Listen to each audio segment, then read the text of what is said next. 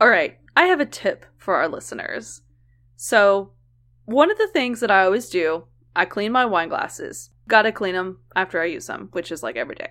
So I, yeah. I clean the wine glass and then I set it down on the counter and it's got like all the water in it. Well, generally mm-hmm. if I'm cleaning the wine glass, it's because I want to use the wine glass. So I generally will pick it up and kind of shake the water out. Um, here's my tip for you guys. Never, ever, ever do that, because there's this thing called um, force, and it uh, can break things. And I'm not saying when you accidentally bang the glass on the counter, that will break it too. But I'm saying, like, sometimes you'll be swinging it and the stem breaks, and then somehow you really don't know, but you stab yourself in the leg with the stem. So I- I'm just going to say, this is going to be a little bit graphic, so sorry for you guys who are a little squeamish. Also, if you're squeamish, I don't know how you listen to this. That too. But so I'm just standing there stunned. I didn't even feel like any pain. And the next thing I know, I can just feel blood gushing out of my leg, and it's filling up my house shoe, and it's like this warm sensation. And I stood there for maybe like fifteen seconds, like, holy shit, what the fuck do I do? And then I start yelling at Charlie because I'm like, get away, because there's blood and glass, and and and then I'm just like, well, okay, shit, what do I do? What do I do? What do I do? So I get to the bathroom, I get to the tub, and I'm like holding pressure on my leg because, you know, obviously pressure makes the bleeding stop. There is so much blood at this point. There is so much blood. So I try to call our mom, and thank God she didn't answer. But you know who I called next? Me. Which, here's my little tidbit of advice for y'all. Don't call someone and just be like, I just stabbed myself. There's blood everywhere. Like, I, because my first thought is like, okay, um, go to the hospital. Actually, what I said was, Brittany, you have an H S A. You can afford it. Just go. Because as millennials, that's what we think of when we think of the hospital. It's reality. Um, but the good news is I am okay. The bleeding stopped really quickly after doing a couple of squirt, like literally blood squirting out of my leg, which is horrifying. I just, honestly thinking about it right now, I'm getting a little bit queasy, because that's one thing. We may talk about things that are a whole hell of a lot worse than accidentally stabbing yourself in the leg. But there is something about seeing my own blood coming out of my body. I almost passed out. Not from blood loss. It wasn't like that amount of blood. I probably lost about, as Tyler said, his measurement is perfect, like half a wine's glass worth. But um, number one, you spill a half glass of red wine, it looks like a shit ton of liquid. Because, I mean, it's mm-hmm. four ounces. It's a decent amount. But I almost passed out on the phone with Tyler, or, or vomited. I didn't know what was going to happen. And I start yelling at him to hang up. Hang up, hang up, hang up! And I'm like, okay. And so, like, all is fine. I texted him right after, and I was like, sorry, I'm okay. But, like, this is why I don't give blood. Um, I've done it a few times, and every time I try to do it, they have to do, like, the thing under my nose because I pass out. It just the sight of my own blood leaving my body. I'm like, no, no, no, no, no. You're supposed to stay in. You faint like a Victorian woman. It's the only thing, the only thing that I've ever experienced that makes me faint is my own blood. Uh, but you- See, I used to give blood all the time. Like, see, me seeing my own blood doesn't do anything. I'm like, okay, yep, there it is. I'm even that weird-ass person who watches them put the needle in. Ew, what is wrong with you? No, they're like, turn your head, and I'm like, no, I want to see. uh, y- exactly in that voice. They're um, like, sir, can you please leave? We don't want your blood. And I'm like, I know, you want my plasma.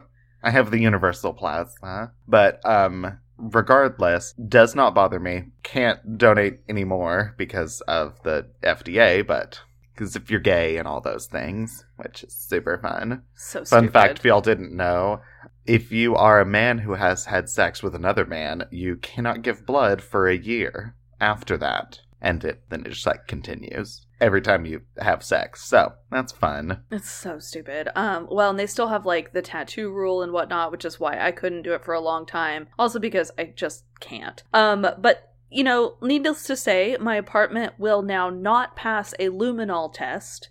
Um, also Charlie helped me clean up the blood, which is so gross. Sorry you guys if that freaks you out, but he is yeah, an animal. Charlie has now has the taste for human blood. So I'm a little bit worried he's going to start gnawing on my ankles at night. We'll see. So far, so good. But you know what? I will say, I sent my family, like, the picture of my shoe, and it was my brand new pair of house shoes that um, my mom got me for Christmas. So I was so pissed. They're, like, drenched in blood. But you know what? I'm a woman. I know how to clean up blood stains. I got all that blood out. I can wear my I house know, shoes I, now. I literally, we were on the phone, like, after this, and you were like, damn, I, I have to get it out of my house shoes. And I was like, oh, just washed on, like, cold. And you were like, Tyler, I've been a woman for thirty-something years. I think I know how to get blood out of things. And I was like, no, you're right. It's true, but I did. I got the blood out of my house shoes and my white rug. Which is impressive. Hey, cold water. Immediately. Run it under cold water. Don't don't do warm water. Warm water makes stains set. And just another tip for our listeners for when you spill your red wine. That's what I'm talking about, obviously. Or if you have a period stain, because let's be real, that's actually where I learned this. Um, but, or red wine. I've spilled red wine on my white rug more times than I'd like to admit. And there was one night when I was too tipsy to go to the store to get some OxyClean because, again, it's wine. Um, but if you pour, like, cold water on it and then start soaking it up, the cold water mixes with whatever that dark liquid was, and you can basically, like, press it all out. And then if there's a little bit of a faint, like, color still, and it's, you know, if it's a thing like a rug and it's damp, pour some salt over it. And so while it dries, the salt will pull out that liquid, and essentially you're going to end up with pink salt that you definitely throw away. Don't use it. But there you go. And that's how you get Himalayan salt. If you didn't know, that's why it's pink. It's from the blood. Um, but that's my story, my traumatic story. My leg hurts today, that's for sure. Uh, but thank God I didn't have to go get stitches. I've never had to take myself to get stitches, so I'm glad I didn't have to do that. Yeah, I mean, you know, knock on wood, I haven't had to take myself to get stitches either. There's one instance that I should have. And now I just have a big, nasty scar to prove it. But I still have never had to take myself to, like, the, I don't know, urgent care for being like, help, I'm bleeding.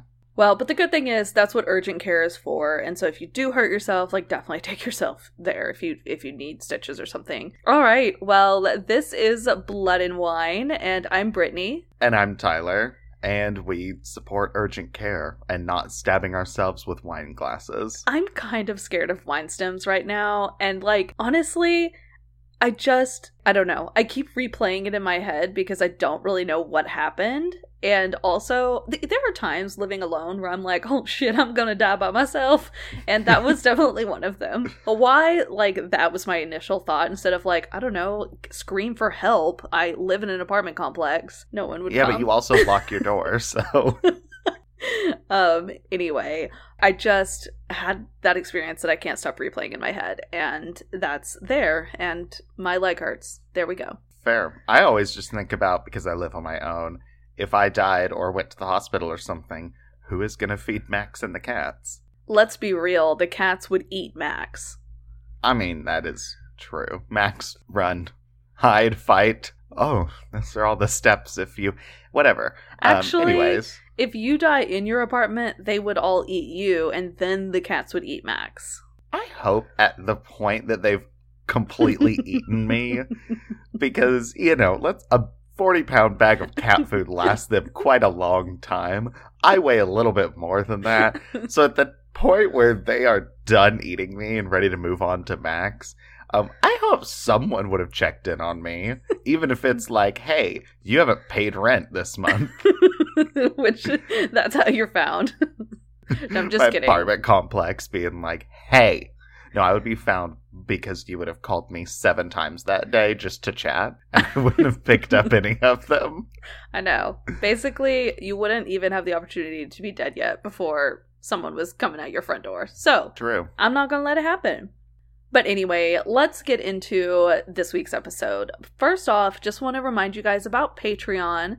hop on over there. We've got a lot of different levels, a lot of different murder minis, which are cases that we don't do on full episodes, but we've got murder minis over there. We're at like thirty-eight episodes right now, so quite a bit of content. There's also bottle talk, as well as a couple other fun things like directing your own episode, picking a topic for us. You've heard it. You love it. Make sure to go check it out if you haven't. Also, while you're at it, make sure to uh, subscribe to us on your podcast listening platform of choice. We're on all major listening platforms, Spotify, Apple Podcasts, SoundCloud, all the things. Check us out. Subscribe. So, Tyler, you had to pick the topic for this week's episode because I brought the big guns last week with Dean Coral. You did. So you did. What did you pick? I picked how to get away with murder. Almost literally, Or though. people that got away with murder. Um, so, not the Keating Five. But I wanted to dive in on people that basically got away with murder. And not so much in the way of like, oh, someone never got caught. Because that's a whole different topic. I'm meaning people that got caught and went to trial and for one reason or another, got away with it. Uh, whether it is they did it and got some real lenient sentencing, whether it's one of those that they, quote unquote, didn't do it, O J, allegedly. But, you know, different things like that. I wanted to dive in on people who got away with murder. And this topic is honestly horrifying. And it's just another way that sometimes the justice system fails. Um, or sometimes the rules of the justice system result in a failure. But it's like, shit, they did everything right, but this person got away with murder because of a technicality or whatever. It's scary, like sometimes innocent people being convicted of murder. It just, it's another, yeah. like, again, like I said, sometimes the justice system fails. Yeah. But before we get into our two horrific cases that we picked, um, we need to get into our wine. So, Tyler, what wine did you pick? So the wine that I chose is the twenty fifteen Rocca della Macci Rubizzo Toscana from Chianti, Italy. It's a lot of words. It is, um, but it sounds good. It looks good. Um, it was like ten bucks, and it is, I think, officially the last wine that I will be getting from the little grocery store bodega that's next to my apartment, because I think I've had all of them. You've... It's not the sweet ones. There's a couple that are like, Texas Llano Red, and I'm like, no. Don't drink that one. Um, yeah, you've literally gone through an entire store's wine cabinet. How do you feel? I mean, it's been a while. It took me a year. I mean, that's fair, and it's a pretty small shelf, so... Yeah, it's, you know, I mean, it's definitely a, it's not a shelf, it's a... Like a it's cub, about, cubby area? It's it's a pretty big, big cubby area, but, you know, it's fine. There's Large like, walk-in pantry. Yeah, yeah, of wine. Whatever, it's little bodega wine. But, um, yeah, so I'm gonna have to start, like, I don't know, driving to get wine. Like, there's a liquor store on the other side of the major street, but I don't know if I want to walk there. Yeah, yeah, Brittany's telling me no. I don't think you want to walk there either. Regardless. So this wine didn't find a ton, ton of information on it, but I did find some reviews that I was like, ooh, this sounds fun. So it is a blend of Sangiovese and Merlot. This person put that it's herbish on the nose with a bit of dark fruit, flavors of plum, black cherry, cocoa, and prune. Did they not say herbaceous? Nope, they said herbish. Okay, just making sure. Yep, yeah, no. They said herbish on the nose. Medium tannins, and they said it was a great value for the price and very enjoyable. Now, the person said, a light and fruity Toscana, a slightly dry finish left me short. Still, after breathing, it became much more drinkable. I don't know who was breathing, but after someone breathed, it became enjoyable. After they um, they stopped being short and started yeah. to breathe again. The wine was pretty good. You know? Um, they said it was great with Italian, which... I would hope obviously. So. Obviously. uh, and the last person said that it's ripe cherry and some savory notes of olive and bay leaf. On the palate, rich cherry and sweet basil. Perfect acidity, delicate tannins, short to moderate finish. Not complex or powerful, but just plain delicious. A great value. Hey, that's... And this was like ten or eleven bucks. Nice. That's two two out of however many you read that said it was a great value. I know. And I, I don't know. I think the second person liked it in the end. But yeah. So, and also it's a screw top, which is wonderful. Nice. Always good. And you are going first today, so it can breathe a little bit, because it sounds like that needs to happen so you don't get too short. Because I'm about to get short, y'all. I am a five nine fireball. That's in my Tinder profile. Um, I have not seen you use that wine glass in a really long time. Are all your wine glasses dirty? No, they're all clean. I just, this wine glass to me looks like the perfect wine glass for Italian reds. I don't know. I agree with it's that. It's angular.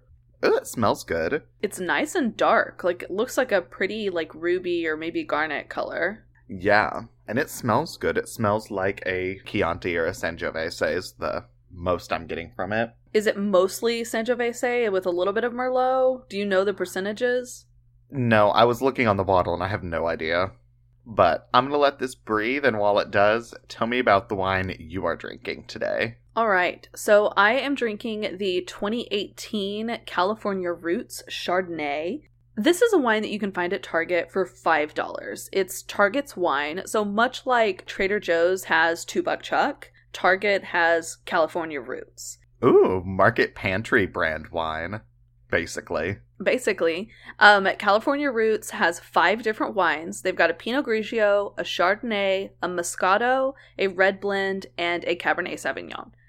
So I decided to try the Chardonnay for today's episode. And the, the wines, they do not list the place of origin uh, of the grapes, other than that it's California. And because it is like this super cheap price range, the grapes most likely come from a hot, fertile region like Central Valley. So VinePair actually did a blind taste testing with some sommeliers for the California Roots wines. And so reading through that is how I got a lot of these tasting notes, because there's not really much on the back. Um, it gives you a little bit, but it's kind of your basic Chardonnay description. When the sommeliers tried the Chardonnay, they said it was a little bit overripe, almost like rotting pineapple and candied green apple fruit that were dominating the Chardonnay. There are notes that give it an illusion of oak, but that it clearly comes from like oak chips or powder and not actually being fermented in an oak barrel, which that doesn't surprise me. At this price point, we've talked about mm. it before. A lot of the times you're going to get some artificial flavors. And so they said this wine, it's fat, but it's not really buttery or creamy like you would get in a high-quality oak Chardonnay. And as it turns out, the sommelier said this was their least favorite of the California Roots wines and that it tasted the most manufactured. They did also say, though, it's a it's a wine for people who don't want to spend a lot of money, but seek a richer style of wine, and like an oaky Chardonnay is considered this richer style. They estimated that this bottle cost between eight dollars and twelve dollars, which, hey, that's our price range. So another thing that you've got to remember, these are sommeliers. They're drinking like five hundred dollars bottles also. So their comparison is like really, really widespread. And this was a five dollar bottle. This is not what they're used to drinking. But when they did say, like, it'd be good for someone who's wanting to try, like, a, a nicer, like, richer flavor of wine but can't afford it, to me says, okay, maybe it's not as bad as they let on. Um, yeah. BuzzFeed also did a review of these California Roots wines because, again, it's like we're getting a new Two Buck Chuck out there. five dollars is such a great, like, price for a bottle of wine. And at Target, I think if you buy like six or more, you get ten percent off or something. A lot of places do that if you buy six bottles. Okay. BuzzFeed said that this could easily pass as a twenty dollar bottle of wine, and they, they recommend that you bring it to your next, like, B Y O B or, like, dinner party that you have with friends, so you can impress everyone with your excellent wine selection skills. Another bonus that they said was that this Chardonnay doesn't have that vinegary aftertaste that a lot of cheap wines kind of have. So when we look at this comparison between the sommeliers and the BuzzFeed staff, it's clear that it's up to interpretation and preferences whether or not you're going to like this wine. So I'm either about to drink some nasty shit, or it's going to be a decent, more inexpensive uh, Chardonnay. Yeah. Well, I think the big difference is it's between wine experts and wine drinkers. Absolutely. And that's why I wanted to make it clear, like, yeah, I feel like a sommelier is going to have that type of opinion about a cheaper wine, and not dogging on the cheaper wine, just like they've been trained to taste artificial flavors. Like, they know the difference in this was fermented in an oak barrel and this one was made with oak chips. And I don't know that taste difference. I've had both, but it doesn't mean I can pick it out. They can. Yeah. That's why they do all the extensive training. Yeah. Here, show me the bottle before you open it. So they all have this very simple label. And this one is, you know, your white wine shaped Chardonnay bottle with this like very dark yellow, yellow orange label that just says California Roots. It's got a bear on it. It's got a bear on the top, similar to Toasted Head that has the bear. Toasted Head has the wax on the top, though, which I always thought was really cool. I mean, it's kind of a pain in the ass to get out because you have to, like, dig a knife in there, which is scary. And again, at this point, I'm just afraid I'm going to stab myself with anything, any sharp objects. Fair. But it does have a cork, so I'm going to get into this. It's definitely not a real cork. It's plastic for sure, which, again, not... that's not necessarily a bad thing. We're running out of cork in the world, people. So I know. Please leave the Amazon alone. Which, honestly, I don't understand why companies do the plastic cork instead of just doing a screw top. Probably a pricing thing. I don't know. All right, let's see what this looks like. It's a little bit lighter in color than I thought it would be. Yeah, it's a pretty light Chardonnay. It smells similar to like a yellowtail, where it has that almost banana smell. Where it's, which I get, I guess the sommelier said like something that's overripe. And you know, when a banana's getting too brown, it smells sweet. Yeah. God, I fucking love bananas. I do too. Just side note. Side note. Um, love okay. bananas. Well, cheers. Cheers. This one's pretty good. It's definitely just a very straightforward. I, I taste more of the Merlot than the Sangiovese. Really? It's more on that velvety side, but it does have a good amount of acid. And I had Mexican food earlier today, so my acid reflux is already acting up, so this is going to be fun. Oh my god, remember when we were just like living on Tums at Christmas? Yes. Which is the last time I had lots of Mexican food and red wine. Yeah. So this one is not a bad wine. I don't hate it. It is sweeter than I thought it would be, which I'm understanding the pineapple and candied green apple. It's a little bit sweeter than I like in a Chardonnay. However, it does have a little bit of that heavy on the tongue, which comes from that oakiness. And it finishes out well, and I it, it's a subtle oak. It's not, like, overpowering. This is not a very buttery wine. It's sweeter, but it doesn't have those crisp flavors that you would get out of, like, a French Chardonnay. Um, it does stick to California-style, smooth oak. It is definitely worth the five dollars. I mean, I would I would personally probably not buy this wine again, but... that's again because it's got that sweeter profile, but it is definitely not a bad wine. So I would say this is a fantastic value for five dollars, especially if you need um, multiple bottles of wine for like a house party, or if you need to grab a bottle of wine to take over to like a B Y O B or a dinner thing. This is perfect. Like, I don't spend more than five to seven dollars on a bottle of wine that I'm bringing over for like a party or something, because... why? Like, you're trying so many different kinds of wine generally at those types mm-hmm. of events that you may as well not bring like a thirty dollars bottle. Unless you want to. You do you. But I recommend it. If you like Chardonnays, give this one a try. It's not, um, I feel like I've said this like four times already, but it's not my flavor profile, but it's not a bad wine. Nice. I'm interested to see what um, the sommeliers and the BuzzFeed people thought about all the wines. Yeah, um, there's definitely some information out there on both the articles I looked at, one on VinePair and one on BuzzFeed. All of that being said, I'm definitely still going to drink this wine, so it's clearly not bad. I think in the whole time we've done this podcast, there's been like one wine I haven't finished. I mean, it's rare for me not to finish a wine. Yeah. All right. Well, we've got our wines. So how about you tell me about what case you picked? Who got away with murder? Well, the case that I chose is the murder of Vincent Chin. And the sources that I used, I used Wikipedia, the Wikipedia page for the murder of Vincent Chin, an article on Listverse by Morris M., an article on N B C News by Francis Kai Hua Huang, and then the Museum of Chinese in America. So Vincent Chin, he was born on May eighteenth of nineteen fifty-five in the Guangdong province of China.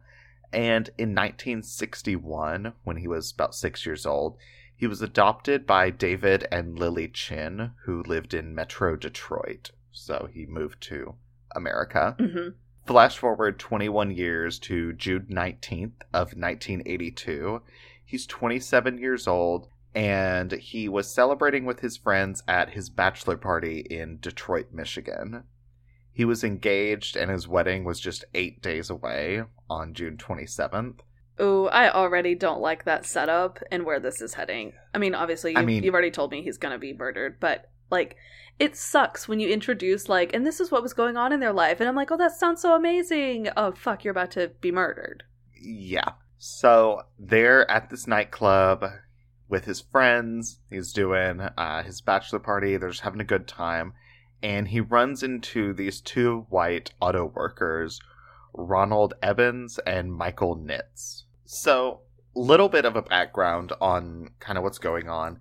So, Detroit, and in the eighties especially, is kind of the auto capital of the U S. It's where, like, the Ford plant is. It's where just a lot of car manufacturing is. Mm-hmm. And in the early eighties, we've kind of mentioned it, we touched on it last week's episode, but in the early eighties, there was a big recession happening, and it was impacting a lot of jobs across the U S, especially in the auto car making area. Also, while this is happening, um, the presence of Japanese auto manufacturers is growing in the U S, so companies like Toyota, Honda, Mitsubishi are growing, and you also have these American-made manufacturers, like, losing people, losing jobs.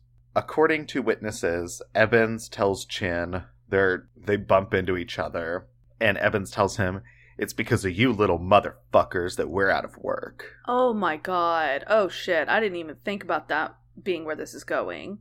Yeah. Well, first off, I mean, Vincent Chin is Chinese, not Japanese. I mean, not not that any of this is okay, but, like, he's not even Japanese. Right. I just meant, like, the racial tensions. Yeah. This case is huge for Asian American civil rights in the United States.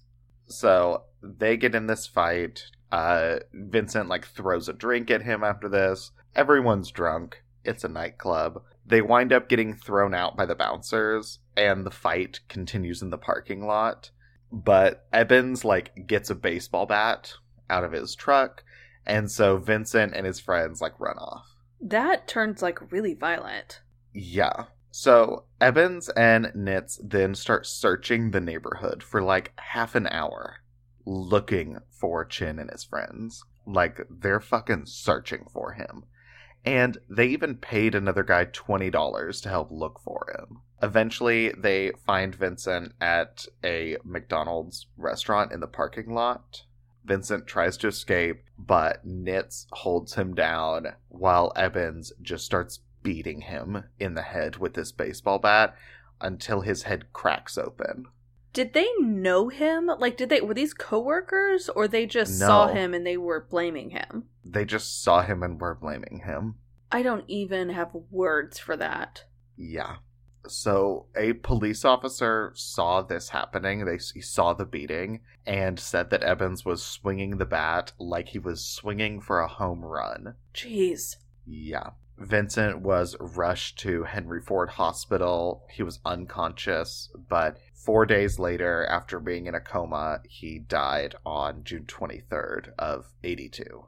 So at the time, government officials, politicians, and a lot of very prominent law organizations, they dismissed any theories that civil rights aspects were any part of the beating. and a local chapter of the American Civil Liberties Union, like, they said they didn't even see any connection between civil rights and his death. They were like, oh no, it was just a beating. Like, it was a drunk people brawl. There wasn't any kind of racial or civil rights issues going on with this. Well, and I will say, if they didn't know what was said in the background, I could see that. But if they had any evidence as to what this actually was about, and I actually kind of take back what I just said, because if this is what was going on in the city at the time, that should be their, I mean, almost their first assumption, right? Yeah. Well, I mean, I think at this time, Asian Americans, like, were not protected under the Civil Rights Bill. In the eighties? Oh, yeah, I didn't know that either. So, at first, the only group that was kind of being like, mm, we need to look at this from a civil rights lens was a group called the American Citizens for Justice. And they supported the theory that existing civil rights laws needed to apply to Asian Americans, which, yeah. I mean, of course I mean, they do. I assumed that it had been written in a way of, like, it just says race, creed, national origin. So, I, I didn't know. It wasn't more all-inclusive, but it wasn't. Eventually, the national body of the National Lawyers Guild also endorsed their efforts to include Asian Americans under that bill. But before any of that, we'd have to kind of go back to their trial, because, y'all, if you're not already real pissed off, get ready to be enraged. Oh, joy. My favorite emotion.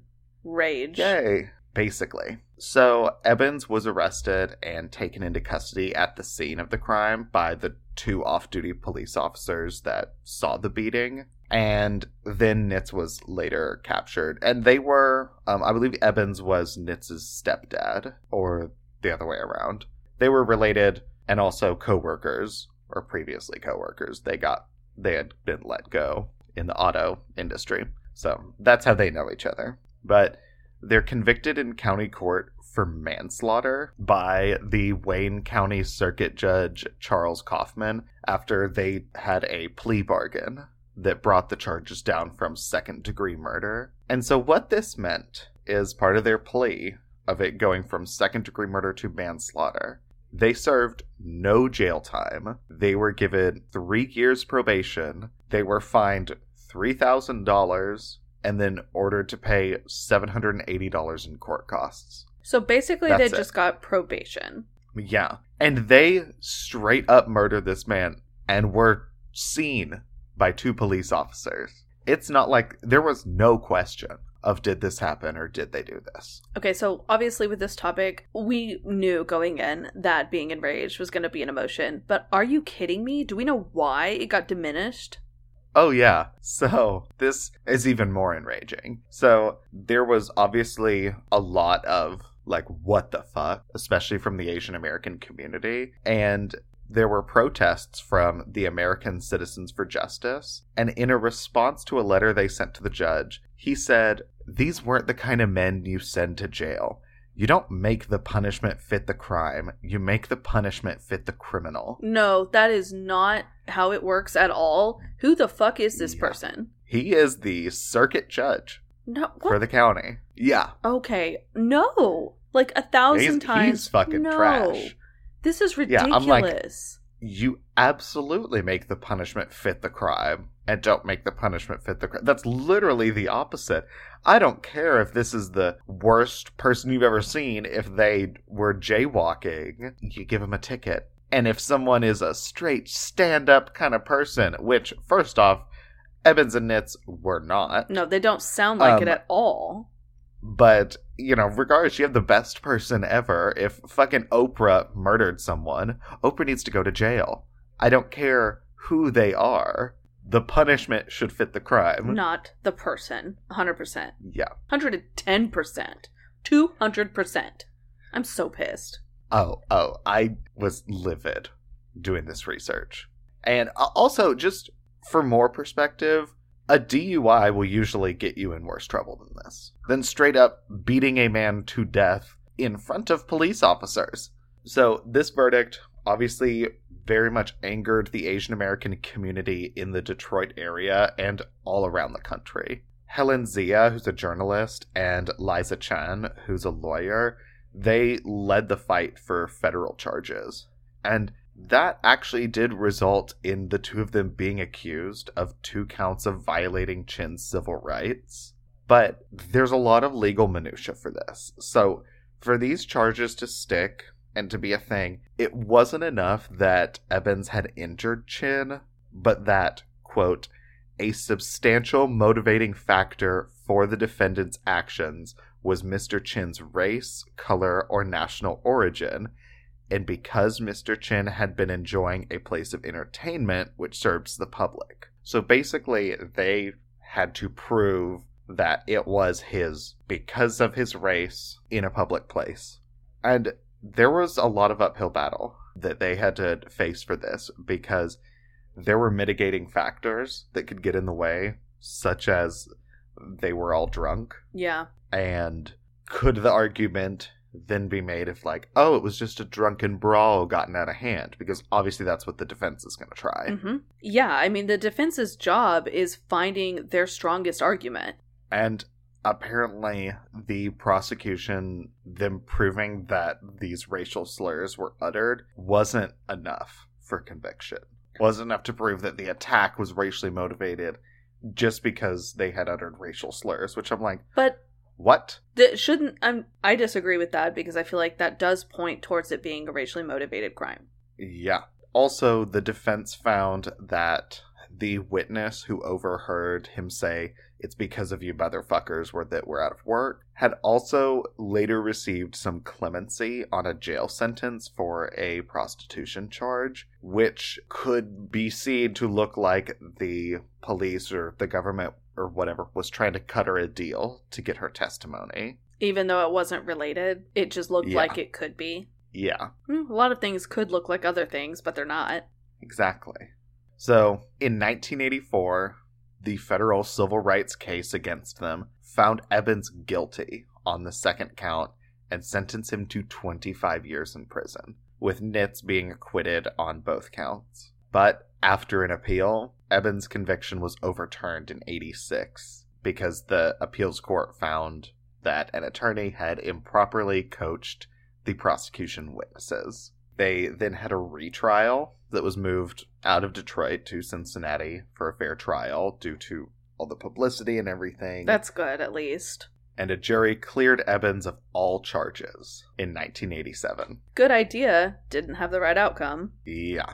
A civil suit for the unlawful death of Vincent Chin was settled out of court in March of eighty-seven, with Nitz ordered to pay fifty thousand dollars and Ebens ordered to pay one point five million dollars. But, I mean, as we've discussed before, civil suits a lot of times are more for show rather than impact. Well, and kind of thing. I mean, O J Simpson, as an example, he was found guilty in the civil suit and he had to pay the Goldmans a ton of money. And it's like, he, I think, still has never paid them back. I think that's why, no, I'm pretty sure that's why they got the rights to his book, because that's how they were going to get the money. And it just, but that's not what we talk about. We don't talk about the fact that he was found guilty in the civil suit of at fault for uh, Nicole and Ron's murders. We think of the state's case and how he was found not guilty, which also, O J is a huge one that we could have used for this uh, episode, but we've already done it.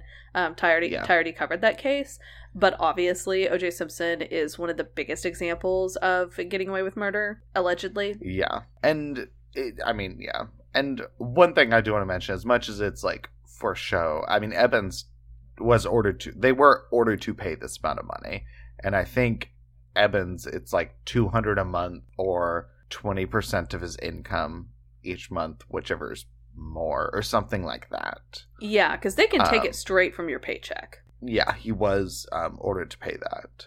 Vincent was interned at Detroit's Forest Lawn Cemetery, and in September of nineteen eighty-seven, his mom, Lily Chin, she moved from Oak Park back to her hometown of Guangzhou, China, because she just kept being reminded of her son's murder, and she did return to the U S in two thousand one for medical treatment, but she died on June ninth of two thousand two. Prior to her death, though, Lily Chin established a scholarship in her son's memory to be administered by American Citizens for Justice, and the city put up a um, like a monument for him as well, so he wouldn't be forgotten. But one of the most surprising things of this case is that how much it's not known widely. No, how, and how much the treatment of Asian Americans in the U S has not been okay for, in a lot of ways, for a long time. But even this, the fact that in the eighties, it was difficult to get civil rights protections if you're Asian American. And his mom was quoted as saying, like, this was two white men who beat an Asian man to death, and they got no time in jail.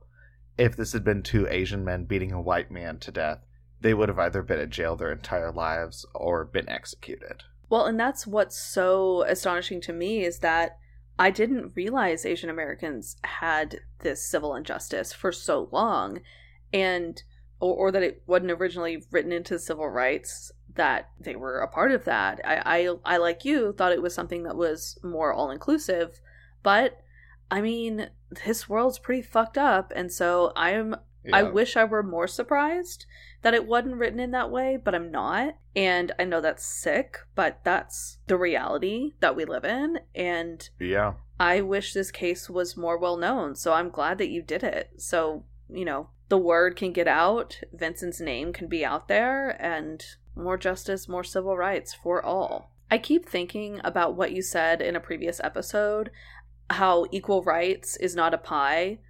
Less for, or more for someone else does not equal less for you. Like, it's not a fucking pie. Mm-hmm. It's equal rights for all. Well, and it just, it, it still horrifies me with this case that the two men that killed him never spent a single day in jail. It's heartbreaking. It's disgusting. Yeah, it's fucking horrifying.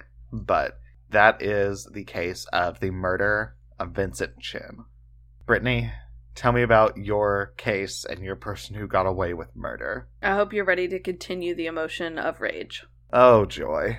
So I'm doing the case of Robert Durst, specifically the murder of Morris Black. The- oh, god damn it. Right.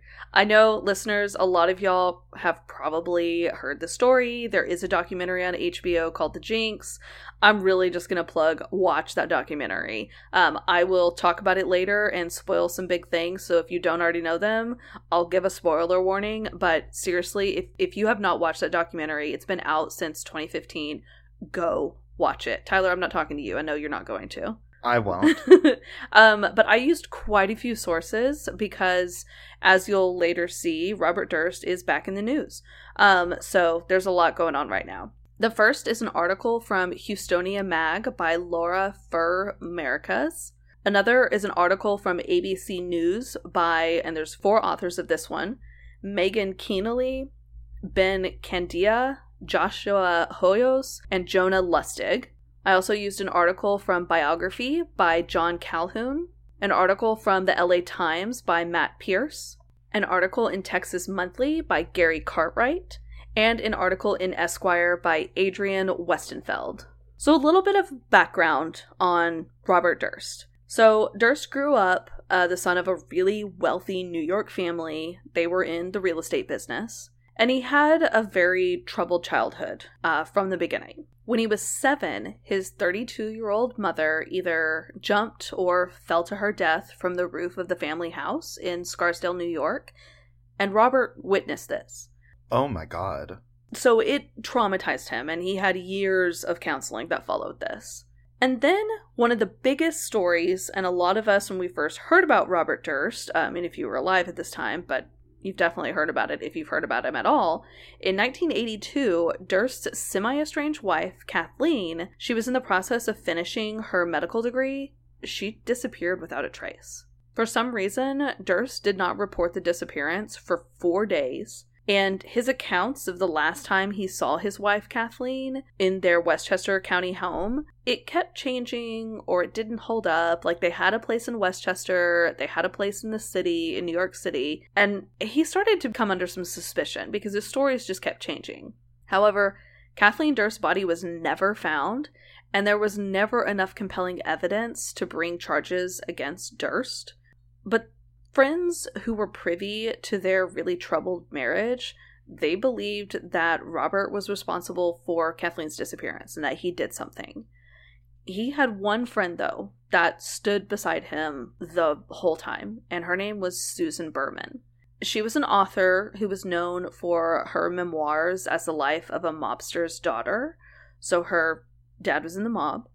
And some suspected that Susan knew more about what happened to Kathy Durst and that she just wasn't talking.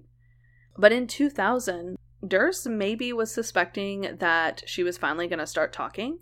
And Kathleen's case was reopened then in two thousand. And so there's suspicions that Robert got nervous because they were set to interview Susan Berman.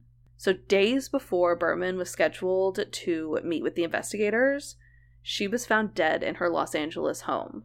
She was shot execution style, which looks like it was made to look like a gang hit. Jesus, this has given me alleged Kevin Spacey vibes. Because did you know, like, four people who've been set to, like, testify against him and stuff have been found dead under mysterious circumstances? I actually just saw that a couple of days ago, and I was like, holy shit, it just keeps getting worse. Which, by the way, this yeah. is why I can't watch House of Cards. I've never seen it, and then after everything came out about him, I was like, I can't watch it. Oh, absolutely not.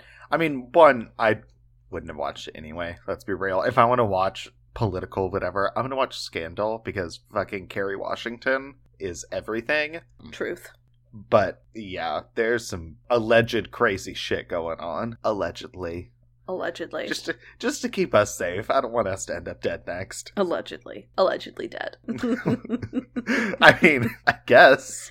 So there's obviously a lot more information out there about Kathleen's disappearance and Susan's murder, but that's not what I'm focusing on. That's just kind of the high level to get to where Robert is now in his life. Yeah. So he's fifty-eight years old, and he's already been tied to, but never charged for, two different murders. In the nineties, another thing that was kind of happening around the same time, like, Kathleen has disappeared, he's friends with Susan, this is before she's murdered.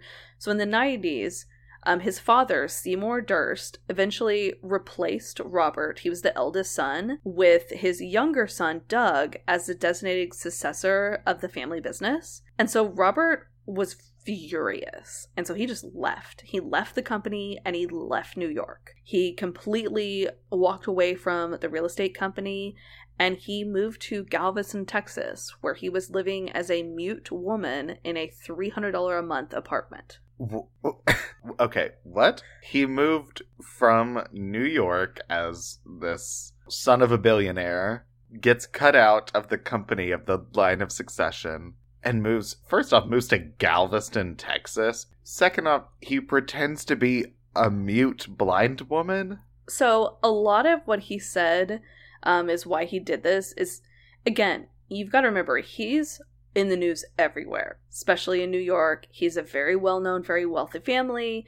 And so he said he had to escape from that. And he said his voice was very distinguished, which, I mean, he does have a pretty distinguished voice. And he was like, people know me. People know my voice. And so he had to be mute. He couldn't even talk. And he dressed up as a woman just to disguise himself. It's fucking weird, I know. What? I'm like, in one way, yes, if you move to like an actual town or like an actual city, people could recognize you. I promise you move your ass to like, I don't know, a small town, you know, into like Port Aransas. two thousand people, and I don't know, you start fishing or whatever, no one's gonna fucking know who you are, even if you have this distinct voice. You don't have to pretend to be a mute blind woman. Not blind, just mute. Oh, just a mute woman. That's weird. Well, Robert Durst is weird. Trust me, if you've ever seen him in anything, which, uh, he's weird. He lived inside um, an apartment that was in a two-story building there that he rented in Galveston. And he would always, like, wear his wig when he left home. And then he would take it off a few blocks away. So he wasn't disguising himself as a woman at all times. And then in September two thousand one, five black garbage bags were discovered floating in the Galveston Bay. When the bags were opened, they contained arms, legs, and a torso that belonged to Robert Durst's seventy-one-year-old neighbor, Morris Black. They found a sixth bag that was empty, presumably where Black's head had been. A little boy had been fishing in the Galveston Bay when the and he was the first to discover the floating trash bags. And then they were the ones that first saw the limbless torso. That was the first bag oh. that was open and kind of came to the shore. The body was not traced back to Black using physical identification, again, because he'd been dismembered and there's no head. Instead, there was a piece of a newspaper that had a sticker with the delivery address that was inside one of these trash bags with the body parts. And so police found that Black was one of the four residents that lived in this two-story apartment building. They didn't immediately connect the case to Durst because at this time, Robert Durst is not listed as Robert Durst. They don't know he lives there. They know yeah. a woman who actually happened to be one of his former classmates, Dorothy Siner. It was only when they started searching through the trash bags in the back of the building where they found a receipt to an eye doctor, and it had Robert Durst's name on it. And this is how they were able to determine that Durst was Dorothy, that he was actually living there. Oh. So in addition to the receipt, they found a gun. It was a twenty-two caliber pistol, and it was registered in Durst's name. They ultimately apprehended Durst when he returned to that same eyeglasses shop. The owner called police, and the police went there and arrested him. He ended up, he fled. He did not appear for the bond hearing, but they later found him in Pennsylvania. I think, and I may be getting this mixed up with another of his arrests, so apologies if this is wrong, but I think he had gotten, like, really high and stole a sandwich, and that's how they found him in Philly. Apparently, oh my God. marijuana was something like he did like his entire life. So he was pretty much always high. Reefer madness. Madness. Makes you kill. It definitely does not. It makes you sleep. Um, and steal Philly cheesesteaks. Apparently. Like that part, I'm like, yeah, you eating a Philly cheesesteak? Yeah. Yeah. Yeah. That sounds wonderful. A year later is when Robert Durst is charged with the murder of Morris Black. He would explain to a jury and to the nation his version of events. So in two thousand three, the sensational trial begins, and Durst's legal team was spearheaded by Houston attorney Dick DeGuerin, and they laid out an elaborate argument of self-defense. Dick DeGuerin is most notable for a lot of cases that he's done, one of them being defending defending David Koresh from the Waco massacre. DeGuerin received his law degree from the University of Texas at Austin, and he has taught advanced criminal defense there for over twenty-five years. He does it every single fall semester. He is one of the most notable attorneys in the state of Texas. If I were to show you a picture, you would recognize him, even if you don't recognize his name. He's very good at his job. Now, whether that is for good reasons or bad reasons, I will say he is an extremely skilled attorney, and so literally the fact that he teach, ad, teaches advanced criminal defense, and this is l- about how to get away with murder, essentially. This dude is literally Annalise Keating. Like, the real-life Annalise. Except for, like, okay. he's not, like... Not no, Viola Davis? Not Viola Davis, because, you know, no one can be her except her. Um, he's not recruiting his students to, like, help cover up murder or to murder people or whatever. But Dick DeGuerin, very well-known, very expensive. So Robert Durst hired okay. him. Both show. Yeah. So Durst admitted to cutting up Black, but he maintained that he did it in self-defense. And how do you cut someone up in self-defense? Oh, I'm going to tell you. I'm going to tell you oh his whole God. story in his words, and it's from the trial transcript. Jesus, okay. I will be giving you exactly why and how this happened. Durst said that he did not kill his best friend, but he did dismember him. And the defense team painted Black as this very questionable character who had formed a close friendship with Durst over their shared interest of guns. So on the night of September twenty-eighth, two thousand one, Durst came home to his apartment to find Morris Black sitting there waiting for him, and he was uninvited. Black had a key to Durst's apartment, and he was watching television when Durst arrived, and Durst said that Black had this look on his face, and it, it looked like he was angry with him. Like something was going on. Durst gave no explanation as to why Black would have been mad at him, but he said that he immediately feared that Black had taken his gun and had it with him. And this gun, Robert stored in his oven. So when Durst asked Black where the gun was, Black allegedly stood up and points the gun at Durst. Durst and Black start to kind of wrestle. Durst is trying to get the gun away from him, and this results in the bruises that were found on Black's body parts. Durst said he grabbed for the barrel of the gun, and the two of them tripped and fell, and during this fall, that's when the gun went off. But Durst says he never touched the trigger, but the gun went off. That's not how guns work. He then says he pushed himself up on his left hand and he saw blood on the side of Morris's nose. In their scuffle, the bullet had supposedly struck Black in the head and killed him. Though many of Black's body parts were found floating in the river later in Galveston in the bay, his head was never discovered. And so as a result, police were never able to confirm exactly where Black was shot. Durst claimed in his testimony that he ran upstairs after this happened, trying to get help from a neighbor and have somebody call nine one one, but no one answered. He left the building, went to another neighbor. He was looking for a doctor, and he said, "I wanted to get a doctor. All I could think of was getting a doctor." He's unsuccessful, so he comes back to his apartment, and he saw Morris Black's body just laying there, and so he starts to clean up. And he's walking around the body, and he, he saw how his head was in this pool of blood. And he walked around it again, and he went to the bathroom to wash his hands. Durst then told the court that after cleaning himself up, he walked to a nearby seawall and thought about his next steps. So he's just kind of outside wandering by the bay, trying to figure out what he's going to do. And he keeps telling himself, you've got to get yourself under control. And then he says, I kept going over the situation in my mind, that Morris was shot in the face with my gun in my apartment, and I had rented this apartment disguised as a woman.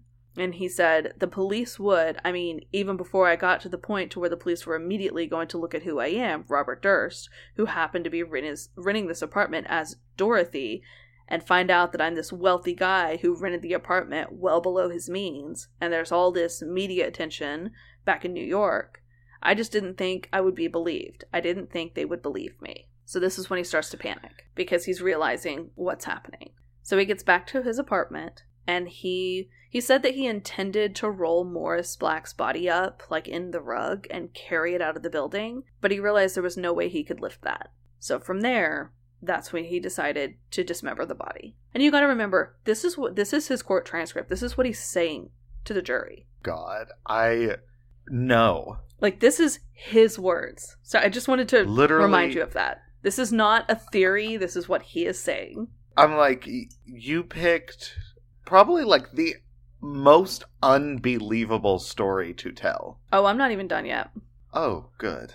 So he then says, I somehow got it into my mind that Morris Black had... There was a bunch of tools in his apartment. Several saws and an axe and hammers and other stuff like that. And I got the idea that the body rolled up in the drop cloth, that I was going to cut it in half.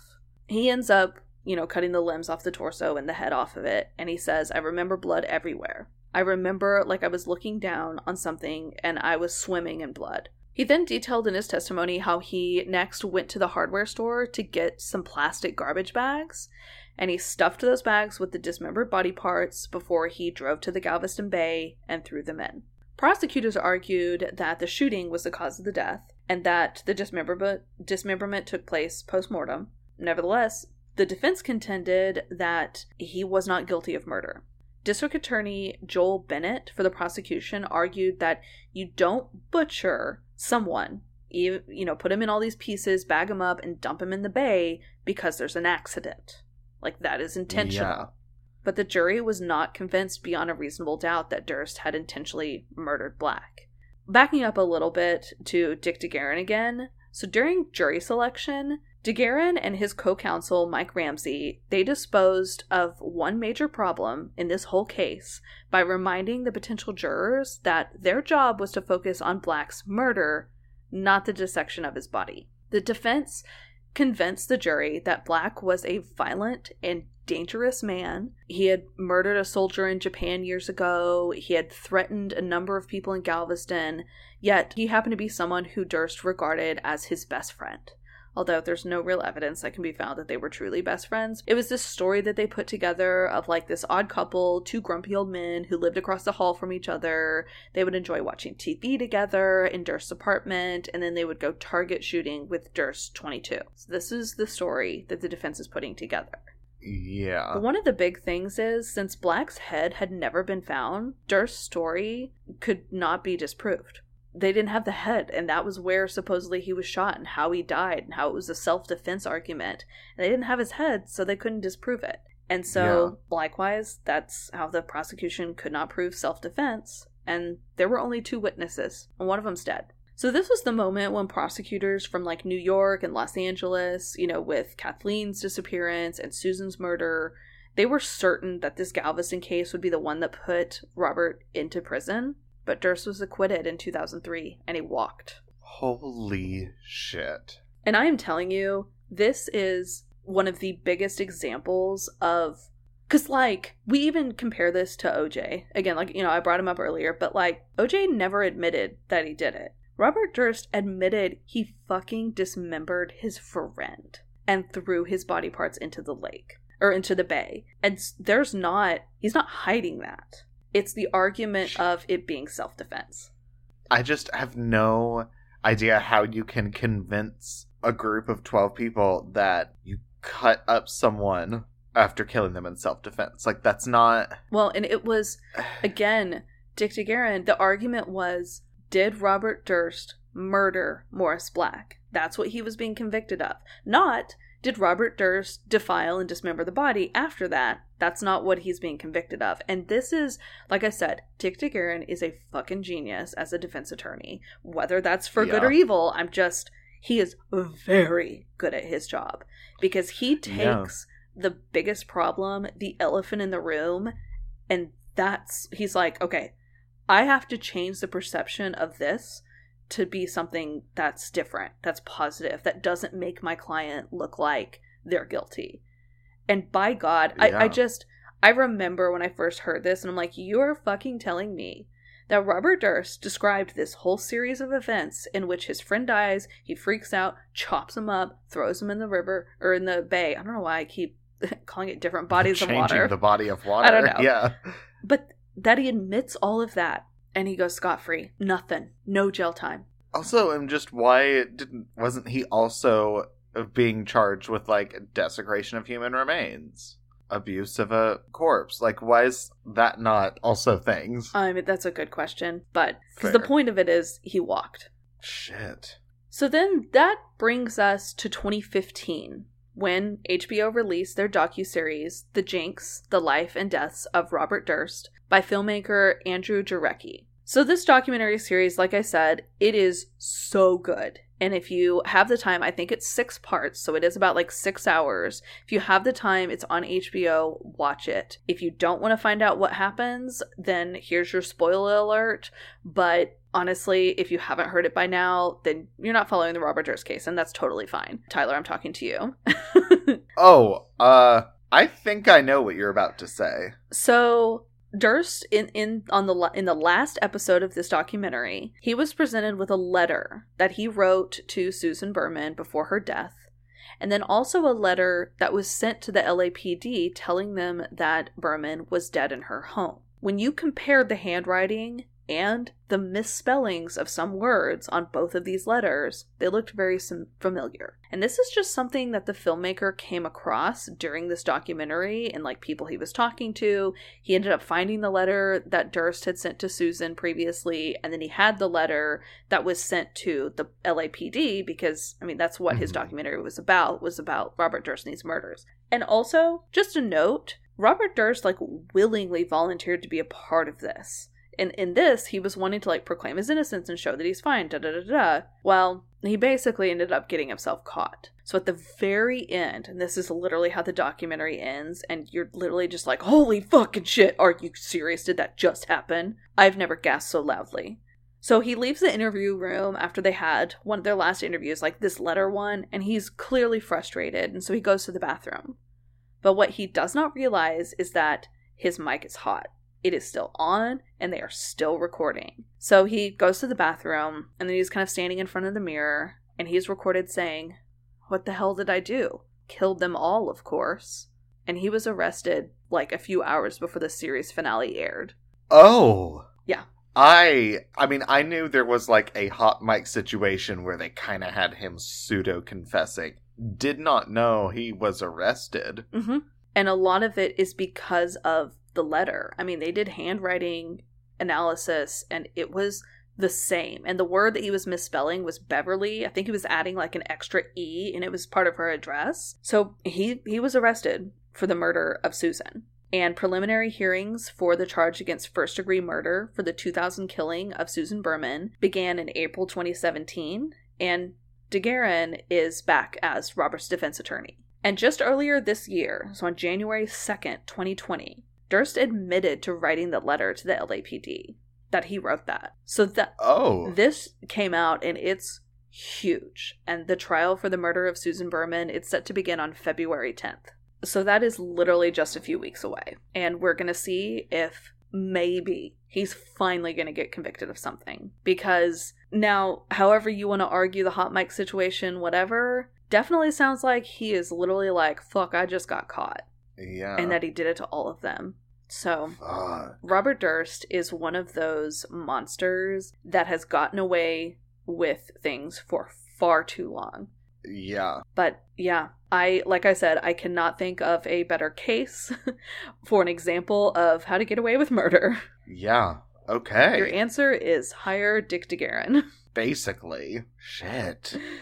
So we'll see what happens. And I, this is such a high thing, uh, like high profile case that we'll absolutely provide updates. You'll probably want to look on our social for very, very timely updates. Um, if we talk about it in an episode, it may not be because, hey, it may not happen like on Tuesday or whatever. So, yeah. But yeah, well, postmortem. Postmortem.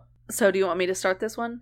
Uh, yeah. Okay. I I will say, I think mine's the clear winner, only because it's just so what the fuck out there. But... I mean, yeah. But your case brought forward a lot of things that are... I mean, it's insane to me that they're not more well-known, and they should be. And so, like I said earlier, I'm glad you brought your case forward. But I think as far as, like, the topic and the intensity, mine takes the cake. I mean, yeah, I think your case was literally the definition of, like, what the fuck? What the fuck? And mine is horrifying. And what it represents and what it brought up is, I mean, truly tragic. Yes. But I, I think the intensity of your case and just, I don't know, I think it's interesting. In both our cases, there's no question that it happened. Yep. You know, neither of our cases is someone trying to proclaim innocence in the way of, like, I did not do this. I know. And, God, they're just, yeah, horrifying. But I think, yeah, yours is the more intense one. Well, I know you will pick another killer topic next week. But I will say, this topic, like I alluded to at the beginning, or not alluded to, like I said at the beginning, it's one that shows that sometimes justice just doesn't go the right way. And it's like, even though, and I won't put it, I can't put it past these lawyers for doing their jobs, but the outcome of it is literally like this outcry where we're all like, what the fuck, are you kidding me? Mm-hmm. That's where it gets so difficult, because we always talk about, you know, the innocent people who are convicted of crimes. Well, this is the flip side of that. The people who are so guilty and through some type of loophole still get away with it, or because of their standard of uh, living. I mean, to be honest, a lot of the times these people are wealthy individuals, and we've talked about that multiple yeah. times, because Dick DeGuerin is not a he's not a public defender. He gets to pick his caseload. That type of defense is unreachable for most of us. And if you're in a position of actual innocence and you need this defense, a lot of times you can't afford it. Yeah. So it's just, there's a lot of things that are broken in our system.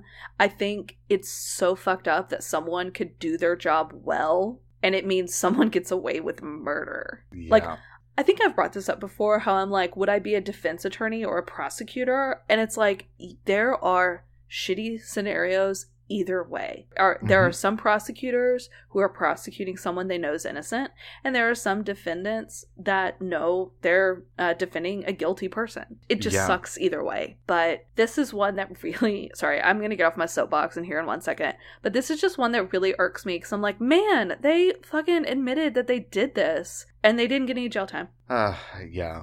But I think this is the perfect time for us to switch it up and move to something, anything that's a little more lighthearted. And positive? Yeah. Well, I will say one of the things that I'm always super excited about when you get into a new year, which, I mean, it's still January. I can talk about New Year stuff, but traveling, the traveling I'm going to do this year. And so far, mm-hmm. I've got my Italy and France planned for March. And then I know I have my like mystery birthday trip in September. We don't know yet what it's going to be this year, but that is something I'm super looking forward to. And I swear to God, March is going to be here before we know it. Which means yeah. I'm going to be in Italy sipping on those Aperol Spritz and red wine and being in Rome and like being like, hey, there's the Colosseum. Do you see it? That's the Colosseum and that's the Roman Forum. And people are going to be like, I live here. But they'll say it in Italian. Yeah. I mean, I'm going to Denver this month for a weekend. That'll be... I love Denver. That is one of my favorite it's, cities. It's wonderful. I'm also talking to a friend who I have not seen her in years. Uh, we became friends in college, and then she and her husband, after college, moved to Australia because he's in the military. Oh. And they lived in Australia for a few years in Alice Springs, so like in the middle, in the desert. And I was like, I want to visit. And then they recently moved out. I'm like, okay, well, I guess I won't visit Alice Springs. Uh, but they live in Seoul now in South Korea. Oh. And I'm like, what if I just, like, hopped on a plane to South Korea? And was like, hey, I'm here. I mean, hopefully you would give them a heads up. Nope, I'm going to text them when I'm at the airport. Can you come pick me up? Be like, hey, hope you're not doing anything, but... Also, can I sleep on your couch? um, Dude, that would be so awesome. You should totally look into seeing if that could happen. Because that sucks that they lived in Australia and you didn't have their relationship with them still to go visit. But now well, it's coming I mean, back. I did. I've just been poor. And Australia is expensive to fly yeah, to. Yeah, no, that's not a cheap um, flight by any means. But also, I'm like, if I went to Australia, I'd much rather go to like... Sydney.